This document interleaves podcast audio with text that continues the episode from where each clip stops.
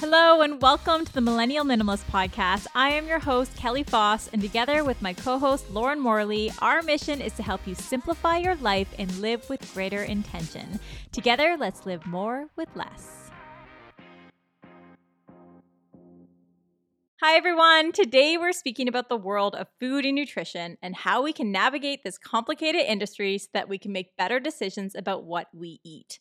And to lead this conversation, we are joined by registered dietitian and nutrition expert Martina Lukatic to help us debunk common food and nutrition myths. Martina is our podcast partner at Loblaws Dietitians, and she works in Loblaws grocery stores in Toronto where she helps customers shop eat and live better. In a time where our eating habits are continually under pressure, Martina shares evidence based tips to help us take the stress out of eating and strengthen our relationship with food. And together, we talk about how to navigate the overwhelming number of products on our grocery shelves, how to manage ever changing food trends, and how to adopt healthier and more intentional eating behaviors. We also discuss mindful eating, intuitive eating, and what it's like to work with a dietitian. Similar to decluttering our homes, we want to remove the excess when it comes to the ideas around food and nutrition. Be inspired to unlearn unhealthy patterns and misconceptions around food and be motivated to build simple and healthy habits that support your nutrition goals for good. So, thank you so much for joining us, Martina. Today, we're excited to clear the noise when it comes to navigating food and nutrition. We see it as similar to decluttering our homes. And so, we're looking forward to your advice to help us and our listeners remove the excess when it comes to industry myths. Now, to start off, considering you help others unlearn unhealthy behaviors around food and nutrition, whether that's learned from one's childhood or through social influences, can you share two or three common misunderstandings that you see? Absolutely. And I really think you're totally right with the fact that we need to declutter a lot of the noise about nutrition that's surrounding us. And a lot of it actually really stems from what we've learned through behaviors throughout our childhood. But I think for a lot of people these days, the big contributor is social media, right? With everything changed when we had like a rise of like nutrition information communicated on these platforms, whether it's TikTok, Instagram, things like that. And it just creates so much confusion about nutrition these days, right?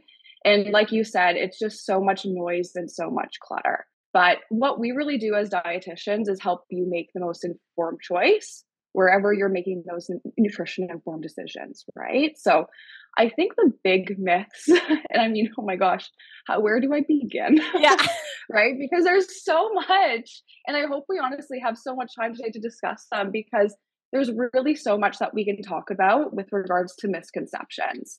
But I think the first one, where I'll start out with, is what we do as dietitians, which is a lot of people just think we do weight loss, right? And that's what we think we do a lot of the times. And that's what a lot of people think that we see on a day to day basis with our clients, but it could not be more farther from the truth, right? A lot of us do, you know, of course, chronic disease management or chronic disease prevention, which is, you know, managing things like diabetes or cholesterol levels or anything like that, like digestive issues, or even insulin resistance with PCOS and women's health, right? There's so many facets that dietitians can really help out with. But overall, I think too, where we have a really big part in working with clients is strengthening their relationship with food. And I think we'll probably talk a lot about that mm-hmm. today, mm-hmm. right? But that's really, I think, the big misconception is that you know when they people see a dietitian for the first time, they think, oh well, they're just going to help me lose weight, right? And we can do so much more than that, which I think is a big thing that I see a lot in my practice for sure. Yeah, I was thinking about it. I was thinking about, you know, how in my childhood, that's when you learn about food and nutrition, right? And then, you know, yeah. you grow up and you see what your friends do and you're in different environments and you're eating different things and you know, you learn in school at the same time, but it, it's it's those experiences that really influence what you do each day and and your friends and your peers big time. And so a lot of my friends yeah. are like oh i'm doing this or i'm doing this especially lauren. Lauren lauren's done them all and so all she's she's ventured in all the the diets. She's tried them all. So i'm always fascinated by all the things that she shares with me. But you know at the same time it can become super complicated and confusing. You know one day blueberries are the healthiest food in the world. The next day people are like oh nope. So it's like so confusing. oh absolutely right? That's exactly how it happens. And i think we always have to put into perspective of it's the fear mongering messages that take off, right? Mm. Those are always the ones that go viral, especially on like TikTok or in social media, right? As soon as you cause some little sort of fear or, you know, it creates judgment with these foods as well, where you, you know, we perceive them as good versus bad and all of these sorts of things. That's when the message really takes off, right? And of course, it goes rampant. So that's when I think, as as a dietitian, when I do work with a lot of clients that I see, it's definitely about simplifying that message, presenting them with the evidence, and then helping them make the most informed choice. Yeah, I've been following the diet and weight loss industry for over 18 years. So I love actually, I find it entertaining now seeing the trends that come and go and what's popular and what's not. So you just kind of got to take it for what it is. But I know there's so many misconceptions. One of the ones I wanted to ask you about is soy. I know soy 10 years ago, I soy got so popular. Everyone was drinking soy milk, everyone was eating mm-hmm. tofu.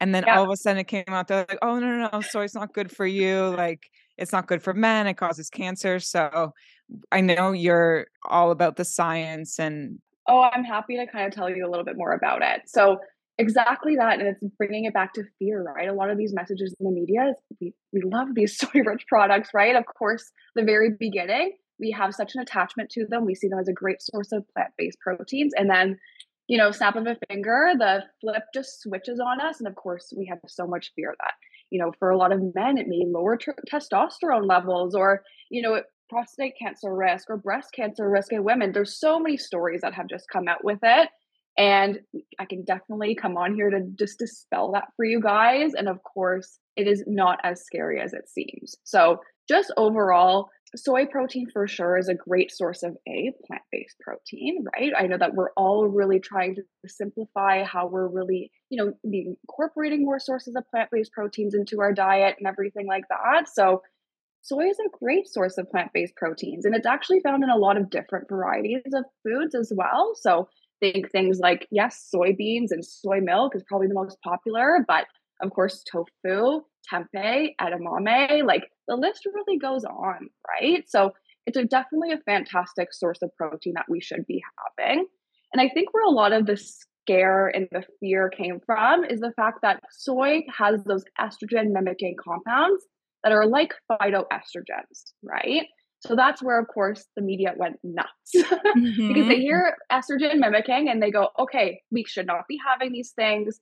Take it away. We need to restrict these foods. But realistically, when we look at the nutrition evidence and the science behind it, there's no strong link proving this, right? So, of course, all of this fear really kind of just completely overshadowed all of the benefits and the health benefits, right? Of all of these certain foods. And actually, it's actually quite the opposite, right? For a lot of men, it doesn't lower tr- like testosterone levels. It actually can reduce the prostate cancer risk and it'll actually lower cholesterol levels, right? So it's actually quite the opposite side of the story. So there's definitely a lot of pros to having soy protein. And on the women's side of things, of course, it's a big misconception because soy should be maybe so avoided because of you know breast cancer risks and everything like that but it's actually again the quite opposite it could be quite protective and there's actually no evidence surrounding the estrogen like the any effect regarding your hormone health or mimicking those hormones or changing those hormones right so yeah yeah that's interesting you have to be so careful where you get your information from nowadays Totally. There's so many influencers these days, or really anyone that's sharing, you know, what they're doing that works for them and everything like that. And, you know, we have to respect what works for someone, but we also have to acknowledge the fact that what works for one person doesn't necessarily work for everyone. Right. And I think that's where a lot of these messages get misconstrued. I remember there was a wave of oh i can't drink soy eh, for men especially yeah. they're like oh don't don't put that near me i can't drink soy but then that i think I, that has since changed which is good and lauren when you said 10 years ago everyone was drinking soy you're so right i remember 10 plus years i was in university and i remember shopping in the soy milk aisle because I was like, oh, this is the new best thing. And side note, such a funny story. I got picked up in the soy milk aisle. So then all my girlfriends like, we got to go to the soy milk aisle. The soy milk aisle is where it's at. Oh my gosh, I love that. yeah, even men are drinking so it. So Yeah, but now, you know, I think as you said, you have to kind of feel it out and see if it works for you. For me personally, I I do eat soy products, but there are certain soy products that I'm sensitive to, so it's interesting.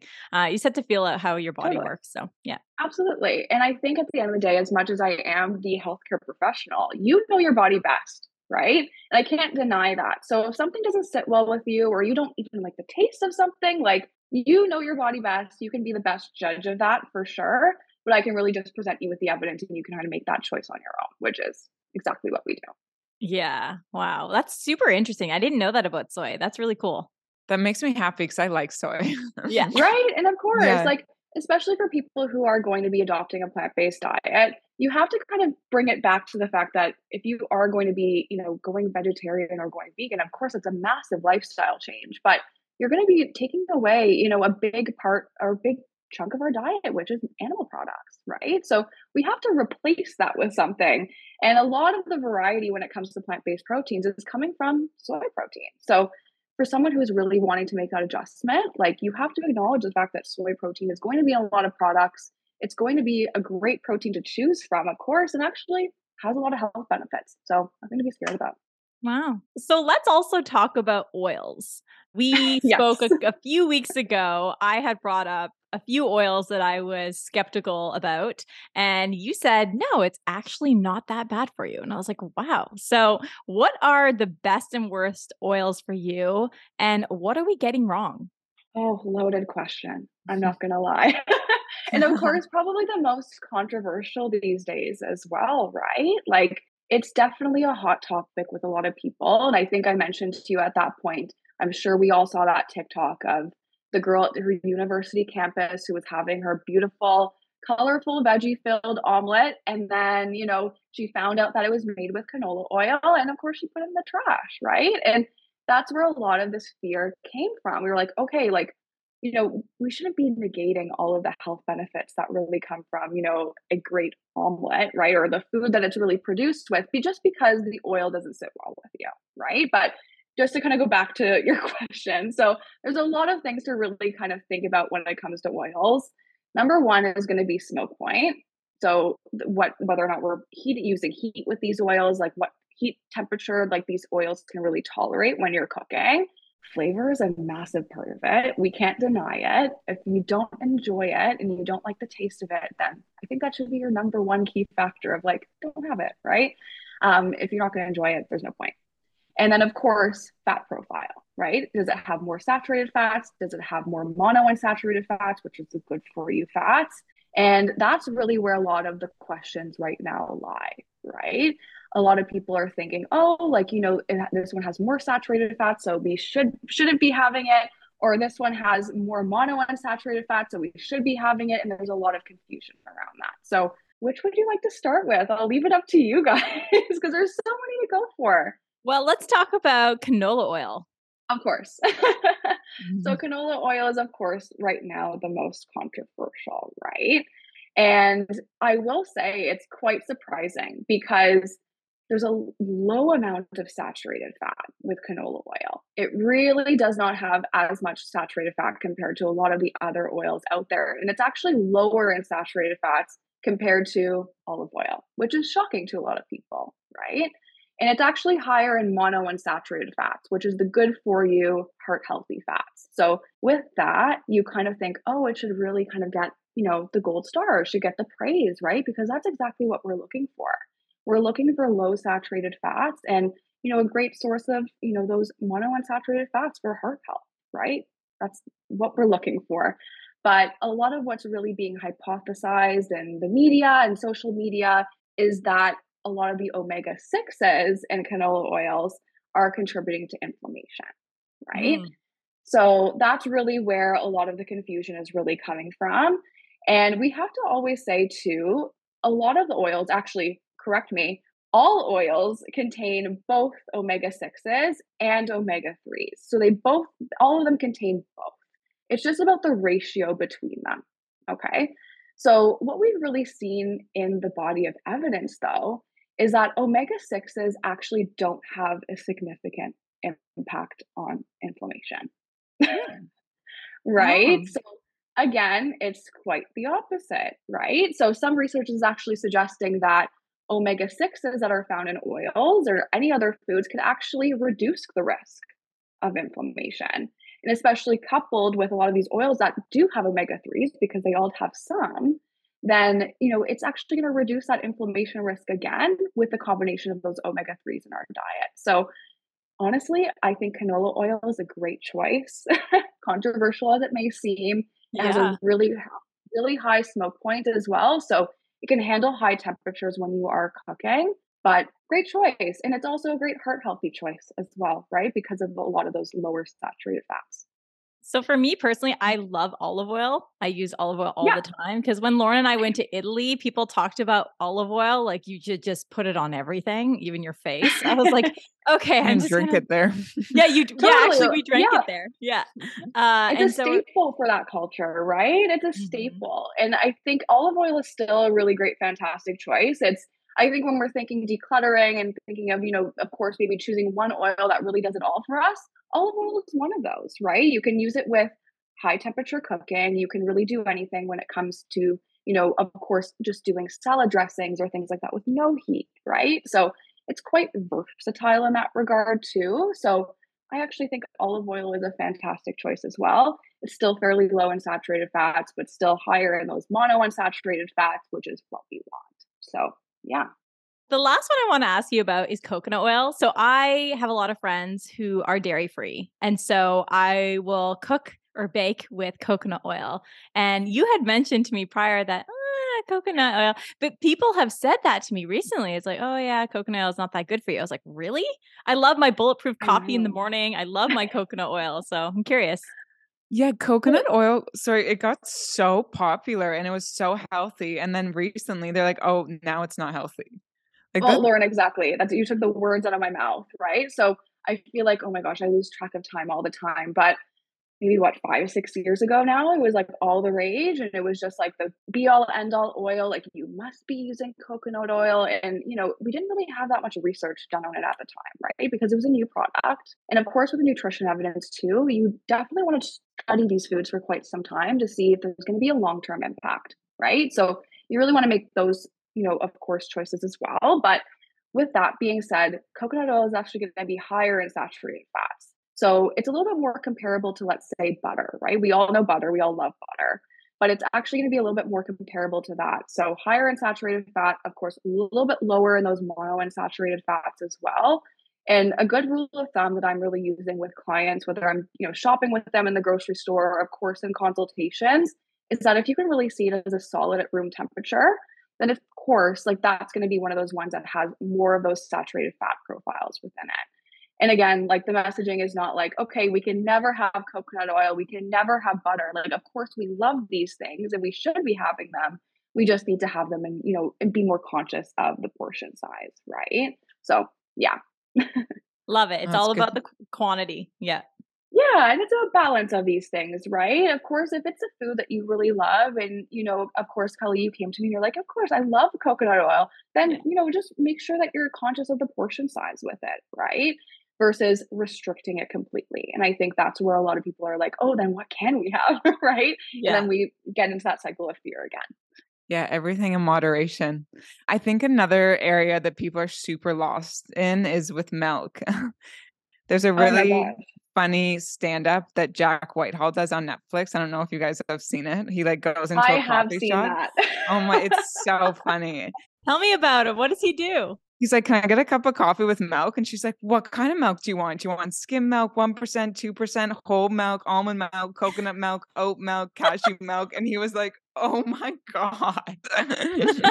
so I understand why people are lost. Totally. And I also like mm-hmm. it's it's so funny you say that whenever I'm even with friends or family as well, when I'm ordering a coffee, they're like, You're getting milk? Like you're getting cow's milk. Right. So everyone like just goes straight confused with me. But even when I am like with a client as well, I'm not afraid to tell them my opinion that I do love milk. I think it's a mm-hmm. fantastic source of protein, a good source of calcium as well. And a lot of these plant based milks, some of them definitely do cover a lot of you know the nutrition like the difference in nutritional profile right of course with fortification so they do trend to match cow's milk but a lot of the times we fall short with the protein. So the direct comparable ones, if you don't want to maybe necessarily go for a cow's milk, maybe you're lactose intolerant, or maybe you just don't enjoy it. What I would maybe advise is a going for a soy milk. So, like we just said, totally okay to do that. There's also other milks that are really coming out to the market these days that have pea proteins in them that really make sure that you are getting that, you know, protein content within that milk. So a lot of the times when we're maybe transitioning from going from a cow's milk, let's say, in, you know, an oatmeal to maybe using almond milk, then, you know, of course, the protein content of that meal kind of just goes down, right? Mm-hmm. So if we do prefer going for an almond milk or anything like that, what I would really work on with that client is making sure that there's an alternative source of protein there too. So we can make sure that it's still going to be a really filling and balanced meal overall. So you can really work with anything. But I will say, if you're just looking for something simple, cow's milk doesn't affect you in terms of the lactose content or anything like that. I say go for it, right? You're just really winning with cow's milk, in my honest opinion. Again, and like controversial. Yeah. Uh, do you like 1%, 2% whole milk? or skim milk? Honestly, it really depends on the client and who I'm working with. I would say, honestly, like a 2% is probably what I personally would go for, but it really just boils down to taste, in my honest opinion. Really, like low, lower fat is, of course, going to be a little bit better, but of course, there's always going to be a place for whole milk too if you do want to do that. I, yeah, Lauren loves her whole milk. I think a lot of people are. I love sen- that. Yeah, it's good. I love when Lauren pulls out her whole milk. I'm like, yeah, a little bit of whole milk and coffee. It's the best. yeah, or an oatmeal. It's so creamy in oatmeal. Exactly. And of course, that built up the satiety factor for you, I'm sure, right? If you made that oatmeal with, let's say, almond milk or maybe even water for that instance, too, right? Like, of course, it'd be good, but you wouldn't be fuller for that long of a time versus when you make it with like a 2% or maybe in your instance, in whole milk, right? So it always helps. It boosts up the satiety factor for you. I Very think true. because of the rollout of all of the nut milk alternatives to dairy milk, a lot of people thought, oh, well, maybe dairy isn't good. And uh, I'm an example of that. And I also suffered from acne in my late 20s. And I thought to myself, okay, well, maybe it's dairy. And so I did an right. elimination diet. I removed all the milk, and I'm a big milk drinker, and I still drink milk today. I'll, uh, I'll get there. But basically, I said, okay, for a year, I'm going to go off of dairy milk and see if it clears my skin it actually had the opposite effect because I ended wow. up switching to quinoa and rice milk and I lost a bunch of weight. My doctor says, "Okay, what did you do?" And I said, well i switched to this milk when i was getting all this all this great protein and great calories from the milk i was drinking because i was drinking an average of two to three cups a day to drinking just quinoa rice milk which had zero protein. So for those who are looking to make the switch or have made the switch just make sure that that nut milk alternative has added protein in it because that is exactly. as you said is so important. Yeah yeah, for sure. And I think with a lot of the work that I do with clients as well, especially during those like shop with the dietitian sessions too, we're always looking at that nut milk aisle. I think it's a hot place to be in the grocery store because we can, of course, pick up the nutrition facts tables together and look, compare these products, right? Um, and there's also a lot of nut milks that are really coming out to the market these days too. Like I know that there's a protein based, you know, pea protein added, you know, um, I think it's an almond and cashew milk, right? So those are coming out to the market these days to really make sure we're filling those gaps with protein. Um, so there's a lot of products to choose from for sure, but just depends on the person and what they're really looking for and what their goals are. Mm-hmm. I love that the three of us actually drink milk. You know how rare that is? it's very rare. It's very rare. And I will say, of course, when I'm like, you know, of course, like just with people or whoever it is, there's always that comment of like, you're getting milk with your coffee or whatever yeah. it is. It's yeah. there. It's it's it's definitely something that always alarms people for sure. But look at us. Yeah. look at the protein we're getting. Uh, yeah, so, totally so I now I think that we can all agree that again there are conflicting views and bits of information out there about what foods are good for us and which foods are bad. And I'm curious, how can we better manage these messages on the day to day? Like, can you share one or two resources that we can go to, maybe online or, or eh, something that we can go to to you know manage these thoughts? yeah, absolutely. Oh my gosh, I think first and foremost, I would really almost think about the language used, right? So if we're really seeing in the media like, oh, this is a good for you food, it's a good food versus a bad food, we want to try to stay away from using that language, right? Because then it inflicts that judgment when we are having that quote unquote, you know, bad for you food, right? When we should really just be accepting of all of them. Of course, if you have a dietary restriction or an allergy, that's a whole other story. But, you know, we should definitely be inclusive of them all at this point. So definitely, you know, of course, if you're seeing messages in social media that say this is bad and you shouldn't be having this, of course, it's going to set alarm bells off for you as it would anyone. But definitely just take a step back and reflect on the basics as well. I think from what I've learned as a practicing dietitian and even just someone who I will admit probably consuming the exact same social media that a lot of my clients are, right? And I can see where that confusion is coming from. So take a step back, see what that person is really, you know, what their credentials are. You know, if they're maybe a, healthcare professional, if they're a registered dietitian, that's a plus, right? Maybe that's more of a trusting message. So follow those social media dietitians, right? I know a lot of our Loblaws dietitians have social media pages as well where we share tips and even products as well. So it might be a little bit of a taste of what a shop with the dietitian looks like. But that could be a really good place to start is making sure that whoever you are really following on social media has a registered dietitian credential.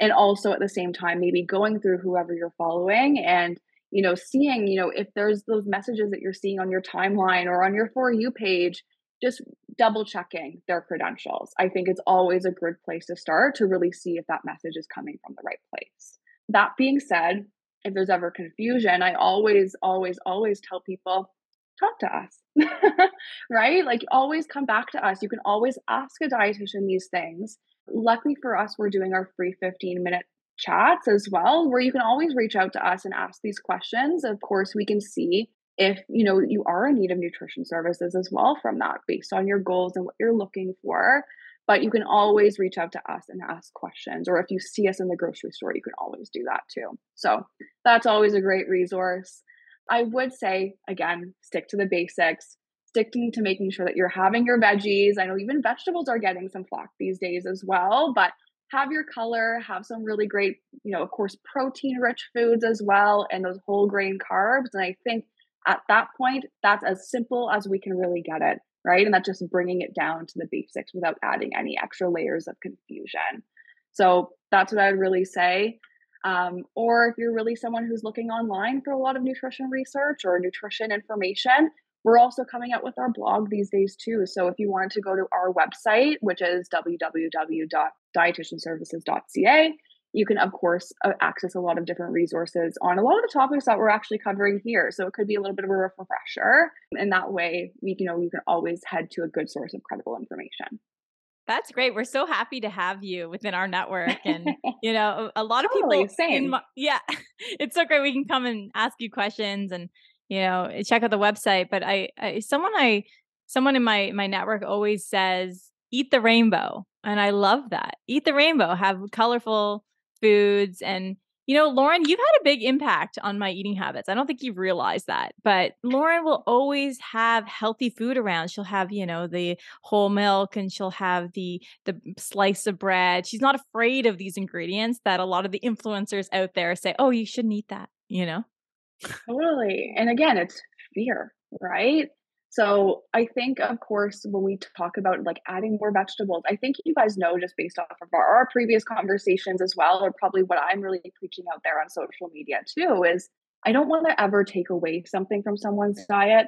I'm definitely not the type of dietitian to do that. And I always, always, always tell that to clients when I'm ever like, you know, on a 15 minute chat with a client or anything like that. I will always say, I'm not the type of dietitian to say, you know what, you're stopping eating this, you're stopping eating that and you'll be good, right? But at the end of the day, it's really about adding some foods in.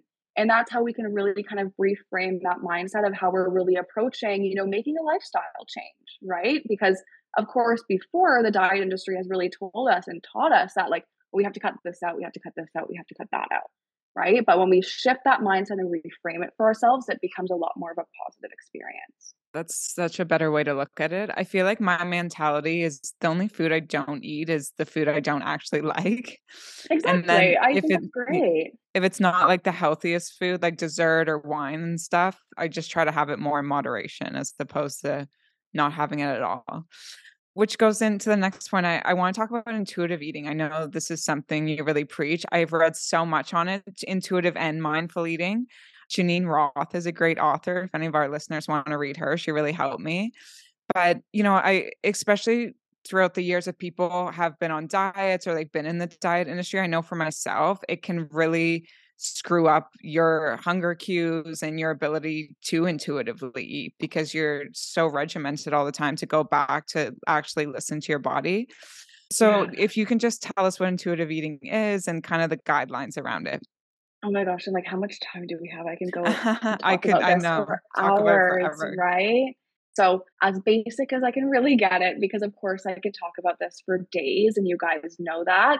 It's what it really is is a framework of 10 principles that build off of one another. And it's really about shifting ourselves from rejecting that diet mentality that of course we've grown up in for so long, as you can you guys can really attest to as well. And making peace with all foods and honoring those natural hunger and fullness cues that Lauren, I know you just mentioned, right? Because a lot of, you know, when we are growing up immersed in diet culture, as you both can really understand too, is we lose the ability to really trust our own hunger and fullness. And I always tell clients when I'm in sessions with them that it's kind of funny because when we are born, like when we're children, right? Like we are naturally born intuitive eaters. We stop when we're full, we ask for food when we wanted it, and somewhere over time, when diet, the diet industry really came to be, we lost touch of that completely. So it's really about enjoying all foods. Of course, like you said, like all the foods that you really truly enjoy, of course, but honoring that ability to have everything that you do want, but at the same time, no judgment. It's all about having something that is really, you know, going to satisfy you at the end of the day. So yeah, that's as simple as I can really get into it. I think you guys know I could talk about this for days. Actually, I want your take on this because I read this and I thought it was really interesting. From an evolutionary standpoint, you know, if we see food or we smell food, it's going to make you want it because it's like, oh, there's food here, eat it. We found food. But now, our modern society, we are exposed to food constantly like through commercials and just walking by places and advertised, even on our phone we're constantly advertised it's so funny you take an uber now after they're like would you like to get something from uber eats do you want uber eats now totally yeah. Yeah. it's like oh maybe so it like how do you listen to those hunger cues when you're so exposed to it too Totally. And I think, yeah, it's a really good question you bring up. I think the fact that the food marketing industry has definitely shifted in a way that you know we really need to trust our own bodies a lot more right? And trust our own hunger cues a lot more too. Especially with that that's a perfect example of the uber eats right? Of course you get out of the car and it's like prompting you like what do you want to eat? We can get that to you in under five minutes right? So what i would really say is like i actually use this a lot in client consultations is picturing a scale of one to ten as simple as that can really be one is you are ravenous. Like you will go into your apartment and eat literally anything that you will see in sight. You don't care what it is because you're that hungry. And 10 on the other end of the spectrum is like your Thanksgiving dinner full. Like you are so full to the point that you're uncomfortable, you're feeling sick, like not the nicest feeling. And usually along those, lines, we really want to stay within that middle ground range I want to say pretty much all points of the day, right? Like this is a good mindful eating strategy as well. So I know you guys are asking about mindful eating, but we really want to stay, I would say, between that like four and like seven range ish pretty much at all times throughout the day because we don't want to get to that one. Because as soon as we get to that one, we can get to that 10 so fast. Like snap of a finger, we are stuffed because we don't have control over over our hunger cues, right? We really lose sight of that when we reach a really ravenous, what we call like a primal hunger stage. So, of course, eating regularly will really help, of course, right? If we're restricting food, then of course, then we won't, you know, overeat, right? Or we'll stay pretty balanced, or our blood sugar levels will be balanced. We'll have more concentration, things like that. But of course, marketing and everything like that can really kind of come into play and really influence our decisions when we are really kind of impressionable, right? When we're maybe at that one on the hunger scale. With that, you know, example of the Uber Eats, of course, probably we're coming home from a long day of work. We're probably, you know, meeting after meeting after meeting. probably didn't have enough time to have a snack or maybe even lunch at that point. And then we're at that one. right? Yeah. So then that marketing is really swooping in there, of course, and is like, okay, like this is when, you know, they're probably at that primal hunger phase. They're probably, of course, willing and wanting wanting food, like wanting food. So so that's actually a very, you know, very good marketing strategy. But of course, if you prepare yourself well enough and you prioritize that nutrition throughout the day, you maybe won't be as impressionable to these marketing. So you mm. should all so you should try to wait until you're at a 4 to eat and not eat past a 7. Kind of, right? So you really want to stay in that like neutral-ish phase throughout the day, right? So you're not full, but you're not starving, but you're just at that point where you're like, yeah, I could eat something. And then we can assess do we want a meal or do we want something like a balanced snack where it has like a good source of protein and ideally a source of fiber, right? So we can really make that decision, whatever our needs are really needing at that point of the day, whatever time of day it is, just based off where we are on that scale.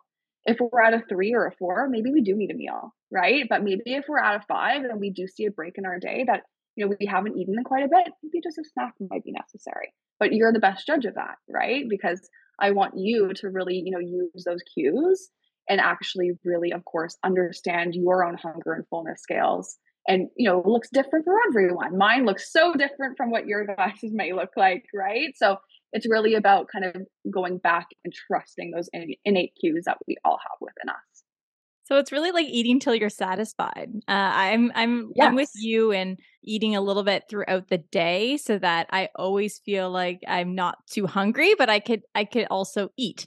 Uh, so never overeating. Absolutely. But you know, we all have our moments where we overeat. And you're right, you know, especially when I come home from a late night and I've had a couple drinks, all I want to do is eat. Some people don't. uh, but that's definitely tempting for me. So that Uber Eats message after taking an Uber would definitely be something that I would think about. Uh, so yeah, it's it's a temptation, and there's temptations all over the place. I think something we also need to think about is whether that hunger cue is actually thirst. Sometimes I get confused. I'm like, oh, I'm hungry. Sometimes. And then like, no, I'm actually thirsty. And also the structure that some people have. I know I have a dad who's very like, gotta eat your breakfast, gotta have your mid morning snack, gotta have your lunch. You can't miss lunch. And so it would be, oh, we have a late breakfast at 10. And then, you know, a couple hours later, he'd be like, okay, what's for lunch? And my mom would be like, I don't want lunch. I'm full. Right. And then that just goes to show how everyone is really different. Right. Because, of course, like I usually say to clients as well, we typically want to say like maybe three ish hours between meals or snacks is a good time to maybe eat something. But again, trust your own body. You know it way better than I do in terms of your overall kind of hunger and fullness cues. Right. But I feel like that's kind of a general guideline of what you can kind of start thinking about. Right. Um, but yeah, no, it just looks so different for everyone. And that's a perfect example of that. So, moving the conversation over, I'm sure you're aware that this lifestyle really favors a more plant based lifestyle. However, it's not restrictive at all. It's just most people prefer that sustainable way of living. And so, how do you recommend someone adopt a more sustainable plant based diet? Uh, and how can they start? No, exactly. And I think that that is a really good kind of question because I know that you're asking, like, how can they start? Right. Which is definitely a very tricky question for a lot of people because, of course, with any food or nutrition, we tend to be quite all or nothing. Right. So, of course, it depends on the reasoning. It depends on what, you know, of course, why we're kind of shifting towards a plant based diet. In your case, and maybe just because we're going for more sustainability reasons, which is fantastic. But what I would really say is go slow, right? I'm a big kind of believer in making small changes that add up to something bigger, right? So even if it's just introducing one plant based protein per week, or really just trying to kind of maybe like a meatless Monday or something, as you know, cheesy as that sounds, right? Starting there can be much more of an approachable way of doing something like that versus saying, you know what, I'm going vegetarian tomorrow and I'm cutting all ties with animal products. Depends on, of course, what the reasoning is for some people, because of course, maybe that is why someone needs to do it. Someone need, may need to do that. But at the end of the day, if you're just willing to kind of like incorporate a little bit more plant based proteins for, of course, health reasons and sustainability reasons, of course, go slow is what my number one piece of advice would be because it's a big lifestyle change for sure. Like I said before, you're cutting out a major, major component of your diet. So, of course, it's going to take some time and adjusting to really make that change and make it long lasting. I know Lauren was curious about how you suggest people add things to the diets versus taking things out. Maybe this is an example. It's like maybe add a couple plant based things, but don't take things out. So, yeah. Yeah, it, this would be like a prime example of that. So, you know, of course, when we make, think of like making a full lifestyle change, we immediately think about taking something out or restricting something. Or in this case, it would be like, I'm stopping eating animal protein, right? But if we really kind of shift our mindset a little bit to more of that adding in, or what we like to call it actually is like nutrition by addition, right? We can all benefit from plant based proteins. They're fantastic. They're a good source of protein. They're, of course, more sustainable and a great source of fiber as well, too, if you're choosing things like, you know, beans or legumes or anything like that, right? So it doesn't have to be a full shift to just plant based proteins by end of day tomorrow but it could very well look like adding, you know, maybe one like one meal per week of a plant-based protein. And then once you kind of build confidence with that, you can maybe go to two or three. Or a good example that I tell clients a lot too is if you have classic recipes that you know have like, you know, of course, animal proteins, you can even do half and half, right? Like you can do maybe some lentils and some, you know, of course, red meat or turkey or something like that to really just make sure that you're getting the best of both worlds there. So again, doesn't have to be totally black and white. I think a lot of the times we jump to that black and white. So yeah. No, I, I feel like even I followed this girl and she was like, if you want pizza, just like have a salad with it. If you want dessert, have fresh fruit with it. And it helps you eat less of it, but and still get better nutrition. So it really does help. Totally. And if you if you want that, of course there's going to be those times where you just want pizza, right? Like yeah. we can't mm-hmm. always be balanced, but at the same time, of course, that would be the most informed choice to do that. Like add a salad, add some color there. And I think that's a big thing that I really tried to get people to add in is let's add in color. I won't even say vegetable. I'll just say color. Like add, make sure you have three colors on your plate. One of them can come from a whole grain. One of them can come from whatever protein you choose, and then one or maybe even two if you want to go the extra mile is coming from your veggies. So that could be a good way of doing it. I also really love the saying of eat what you want and also eat what you need. Mm-hmm. So let me kind of shift that or take a step back for a moment. So, say in that example that you just gave, Lauren, is, you know, of course, I wanted pizza. Who wouldn't? Who wouldn't want pizza? Pizza is great, right? But you know that pizza is not going to necessarily be the most filling for you, or, you know, it may not be the most balanced choice out there, right? And of course, you still want some extra color or something to make you feel really good because who, you know, we can go nuts on pizza sometimes if we wanted to, right? So, what you could do is, of course, have the pizza as your this is what I want and as your need because you, sometimes you do need it, right? You would maybe add a salad or add some veggies on the side or whatever that may look like to you to really add in some extra color there. And then that way it becomes more so a balanced plate, right? And it satisfies both of those needs. Because a lot of the times, you know, if you were to ask probably any of us maybe years ago, we would say, no, we're not having pizza ever again. It's bad food, right? Those one of those quote unquote bad foods.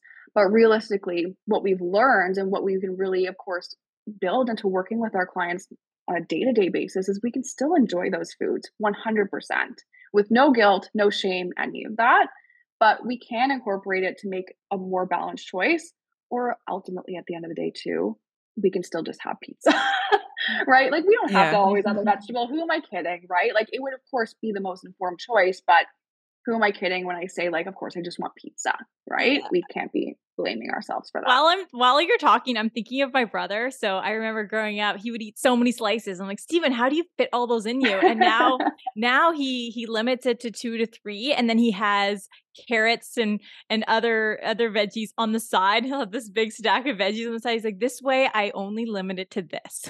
like that's so cute. Right. So, you, so you're you're really it, I love that. Still so, enjoy. Exactly. Yeah. You're getting the best of both worlds. You're still getting some fullness out of those, you know, extra kind of maybe veggies that they're adding on the side as well. So that inherently makes it a little bit more of a balanced meal, right? So I think that's great.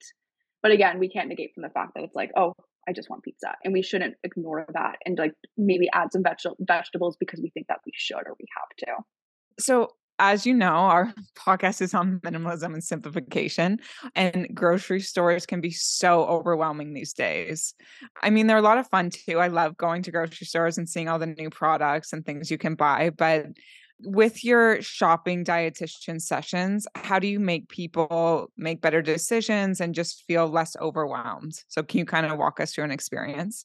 Yeah, absolutely. And I think that that's such a great question. I think what makes my job unique, so unique in and of itself, is the fact that I'm able to really help a lot of my clients make those informed decisions right when they're shopping, right? So it's definitely something that we can do together with a lot of people. Or there isn't really even like a necessary, like, oh, you do your grocery shopping with me. You can just tour the aisles with me as well, right? So there's definitely an option for everybody. But what I really would say to that sense would be make sure you're doing adequate meal planning right? Because I know that we can all be guilty of, myself included. I can't, I'm not no angel in this, right? Where we just go to the grocery store, we see everything that we want, and then we come home with no coherent plan. And of course, then a lot of that food goes to waste, right? Because we don't have a plan in place and we don't really know what we're going to be doing with these ingredients, right? We all fall victim to that, of course, even myself, right? But what we can really do, I think, would be taking a step back before doing that grocery store tour, really planning out like two to three meals per week, depending on the person, whether they're feeding a family or if it's just someone cooking for themselves or maybe one or two people. We'd have to look at who they're cooking for really and the number of people. But or maybe for someone like us who are maybe just uh, cooking for one or two, right? Like you'd maybe just need to plan like two or three meals per week and that can really kind of you know make sure that you're having leftovers and things like that too that you can really rely on and then that way you're probably buying less right? Because you're not kind of clouded by any other foods that you may not necessarily need because they're not in those recipes. So that's what i'd really say. I'd say go back to your meal planning basics and really try to plan out what you're going to be doing and also maybe making a grocery list based off that as well. But that being said too i'm obviously very very you know i really encouraging of the fact of like trying new things so if there's maybe one or two things at the grocery store that maybe you've never tried before or something that piques your interest right i encourage a lot of people to just go for that because that's what keeps us motivated right of course if we were going to cook the same meals on rotation every single week works for some people i will say but we definitely need variety. and that's what really keeps us accountable to our goals and making that shift overall. Yeah, for sure. I feel like sometimes I want to try a new recipe and I'll buy all these new ingredients and come home and it won't turn out. I'm like, that was such a waste of money and time. well, you know what? You can kind of just say, like, okay, I won't try that ever again, right? Yeah. It's you almost got that out and you know, you tried it, which is good. It's still like skills in the kitchen that you, you know, of course, learn from as well. But maybe in that regard too, like you can always be like, okay, what would I do differently next time? So you can always kind of approach it like that as well. So to close our conversation, what does working with a dietitian look like and and what are most of your clients seeking help with? Yeah, for sure. So I think what makes my job so unique as well with Loblaws is the fact that we're a network of over 70 dietitians nationally, right? So we all have different specialties, we all have different niches and what we do practice with. So, of course, we're all able to really find the best dietitian to work with that individual based on their goals, right? So, that's always something to think of. But what that journey of working with a dietitian looks like, because not many people do know what that looks like, is first we always start off with a free 15 minute chat, which is basically like your introductory call. So it's really casual. You just really get on the phone with one of our dietitians and we're able to just really ask some overarching questions about what your goals may look like, what you're looking to kind of do and work with a dietitian on, a little bit about your health history. And from there, we can kind of correctly match you with the best dietitian that is going to be the best fit for that person right? So that's what we really do in that free 15 minute chat. And then we go on to the comprehensive nutrition assessment. So for myself in my own practice, what I really do is I take that full hour with the client and really ask a lot of questions. I really, really, really try my best to get to know that person on a much deeper level, whether that's if they've tried diets in the past, what their goals are, what they're looking to achieve, their lifestyle history is big, of course, what they're doing for work, what they're doing for, of course, meal planning strategies, and of course, ultimately as well, their health history, their family history, any medications, things like that. And that's really where I'm able to kind of take that information and really make a more customizable and tailored nutrition plan for that person that really makes sure that it's completely customizable to them. It's not just something that works for one person, it works for everyone else, right? Because we know that about nutrition these days. It's definitely, definitely so individualized. And that's what we all really take into account when we're working with someone. So no person is the same. but yeah, that's really where we start. And then, of course, it's about goal setting, right? So with those ongoing follow ups with a dietitian, you're able to really set small but realistic and achievable goals with us. And in that way, we're really working towards something bigger, like I said before, right? So we're making those small shifts in order to make a bigger change overall.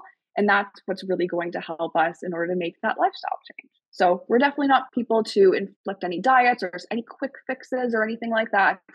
But we really, what we do is make small changes that are sustainable for that person. And then, of course, are really willing what the, what they're willing to do as well. So has to be realistic and approachable to them. And I, I want to add that when when I worked with a dietitian, I found it actually very therapeutic. It's interesting. We we go to a therapist for our mental health, but you can also go to a dietitian to help reflect on your food and nutrition needs and your goals and actually feel seen. I loved the feeling of feeling seen by that dietitian. Being like, okay, yeah, I'm doing things right now. And this feels That's so good. nice to hear. Yeah. Yeah. And I, I really say, and of course, what I really do with a lot of my clients and what I really specialize in is more of that non-diet intuitive eating approach as well, right? So working to re- to strengthen their relationship with food, and of course, like reject all that diet culture that's been thrown at us for the last hundred years, right? So that's what I'm really working on with my clients, and of course, like that is a big thing where you are doing a lot of listening, right? And of course, hearing their experiences. And it's really refreshing to hear as well that, you know, in your case, you felt so, so, so seen. Mm-hmm. And that's really I, important. I, I realized that like food is medicine and good food is health and then health is wealth, really. So totally, of course. And I think for all of us, we can really all make that change as well, or we can make small changes again, we always think about that black or white or making big changes. And then once we kind of overcommit, we fall short and you know we don't stay motivated, right? So that's why we're really about making small sustainable changes for that client and then also really making sure that those changes are long lasting. Yeah, and I've learned so much even just preparing for this podcast, stuff that you can you know use for the rest of your life. It's, it's so important even if someone just worked with you a few times it's incredible how much you can learn and apply. Totally. And like I said before, too, it's just a unique job that I am in because we're able to really make help make those choices with those clients right in the grocery store, right? So definitely different. We can always, of course, learn something from working with a dietitian. So no matter what your goal is, I really do encourage a lot of people just to reach out to see if that's something that you know, of course, could be part of their care or part of a lifestyle change, right? Because, like I said before, we do so much more than just weight loss. Mm-hmm. So that's definitely something that we can always help out with. But yeah. Yeah, it's so convenient too. I feel like if you see a dietitian, they try to teach you stuff, but it's all on paper, whereas you're actually like there with them in the store. It's makes such totally. a difference. Yeah, and and of course, like we're there in the store, we're there for grocery store tours as well, where we're literally on the store floors with you or it could very well be you know in a consultation room where we're very much just having you know a one-on-one conversation so it's a little bit more private and then of course we also do virtual and phone appointments as well. So it could be a mishmash for someone right? Maybe sometimes they just want to come in to see me and then maybe one day they want to do a virtual appointment or some prefer to do one or the other right? And i think of course we're just meeting people where they're at with that too. Everyone has a preference.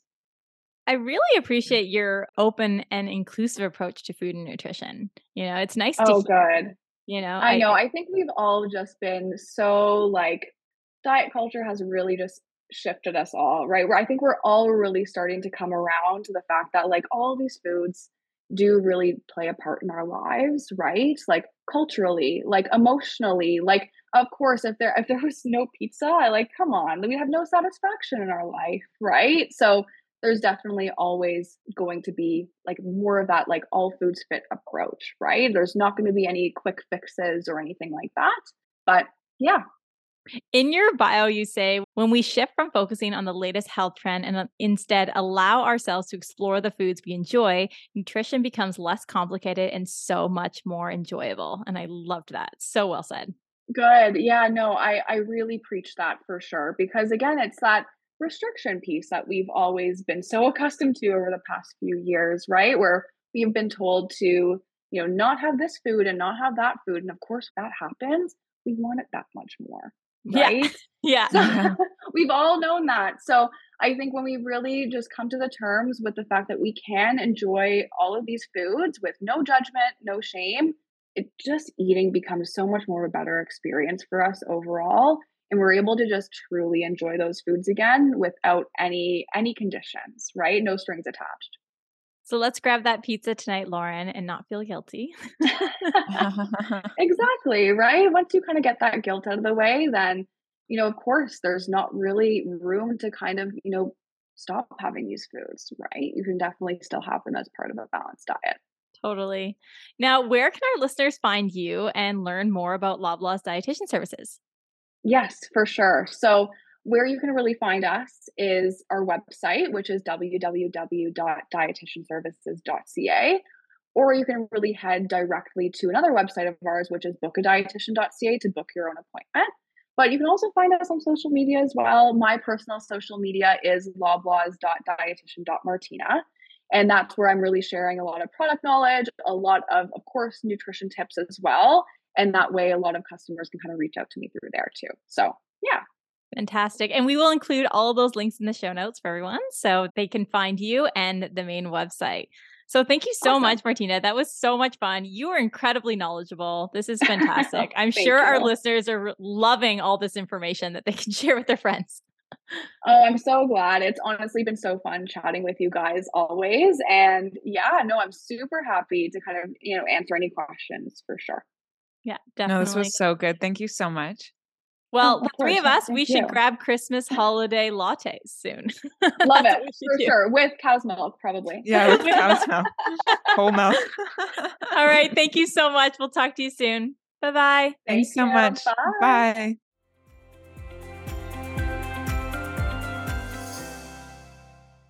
Thank you for listening. That was our conversation with registered dietitian and nutrition expert Martina Lukatic. And we hope that we answered some of your food and nutrition related questions and have inspired you to be more intentional about your food choices. And if you are interested in learning more about Martina and her services at Loblaws Dietitians, head to dietitianservices.ca and follow her on Instagram at loblaws.dietitian.martina. Plus, you can also follow her team on Instagram at Shoppers Online Dietitian. And as always, you can find these links in our show notes. Also, on some exciting news, I want to share that the Millennial Minimalist podcast is now partnered with Toronto Star Podcast. And as part of our partnership, the team would love to hear your feedback about our podcast. In our show notes, you can also find a quick link to a five minute survey. And by completing this, you will be entered in a draw to win one of three $100 Amazon gift cards. And lastly, I want to thank all of you for listening and be sure to tune in to next week's episode where Lauren and I share our responses to your minimalist lifestyle questions. We asked you on Instagram at Millennial Minimalist about your goals and challenges, and we have a ton of tips to share. So thanks again, and we will speak with you next week. Bye bye.